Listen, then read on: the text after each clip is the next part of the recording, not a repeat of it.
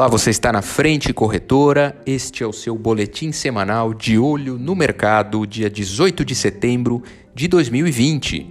Vamos falar um pouco sobre mercado internacional, né? mercado externo. O Banco Central Europeu recentemente fez uma declaração em nome de sua diretora, a Isabel Schnabel, dizendo que o Banco Central está pronto para ajustar a sua política monetária caso os acontecimentos econômicos indicarem que há uma tendência de elevação da inflação com relação à meta estabelecida para o bloco. Isso pode afetar de fato algumas coisas do mercado à medida que o Banco Central decide interferir também no câmbio. Né? Vamos aguardar aí próximas informações. Falar um pouco sobre Estados Unidos. A Casa Branca se diz aberta aí a proposta de, de, solução pacífica aí na briga sobre auxílio por coronavírus. O que, que isso quer dizer? O presidente da Câmara dos Deputados dos Estados Unidos, né, do Congresso, a Nancy Pelosi, disse na última terça-feira que os democratas estão abertos a adiar o processo para chegar a um acordo com os republicanos sobre um novo tipo de auxílio, uma nova forma de pagamento de auxílio em virtude do coronavírus. Ao mesmo tempo que a Casa Branca sinalizou a proposta de 1,5 trilhão de dólares aí foram reveladas por parlamentares que moderaram aí essa, essa discussão entre as casas. Tudo isso está sendo colocado numa grande discussão para garantir que, de fato, o mercado e a economia americana se mantenham minimamente estáveis neste período de dificuldade. Vamos falar um pouco de China, coisas para a gente prestar atenção também. Né? O Banco Central Chinês, em recentes declarações, afirma que aí continuará a dar impulso à reforma de sua principal taxa primária de empréstimos, que se chama em inglês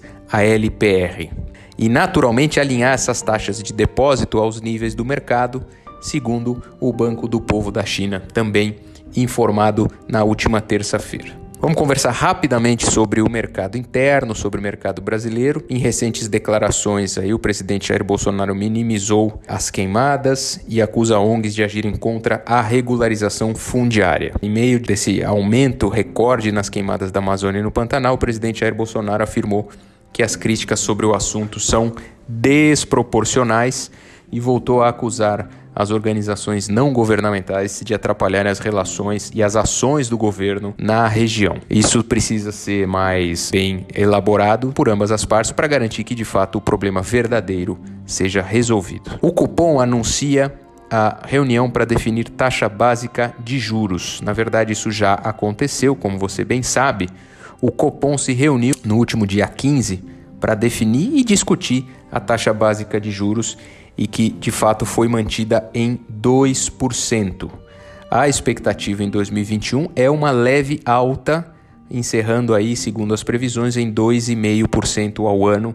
Acredita-se que chegamos ao piso da taxa básica de juros, a ver, porque isso de fato tem relação praticamente, não é direta, mas uma relação muito forte com os níveis atuais do câmbio. Foi em complemento, numa notícia compartilhada com o mercado internacional, os Estados Unidos, como vocês também já ouviram, no último dia 14, na segunda-feira, passou a liberar voos vindos do Brasil em todos os seus aeroportos, com algumas ressalvas naturalmente. Claro que são cidadãos americanos que estejam em território brasileiro estão retornando, pessoas que têm green card, diplomatas e pessoas com visto de trabalho formal. O relaxamento não é então válido para o turista comum, mesmo com visto.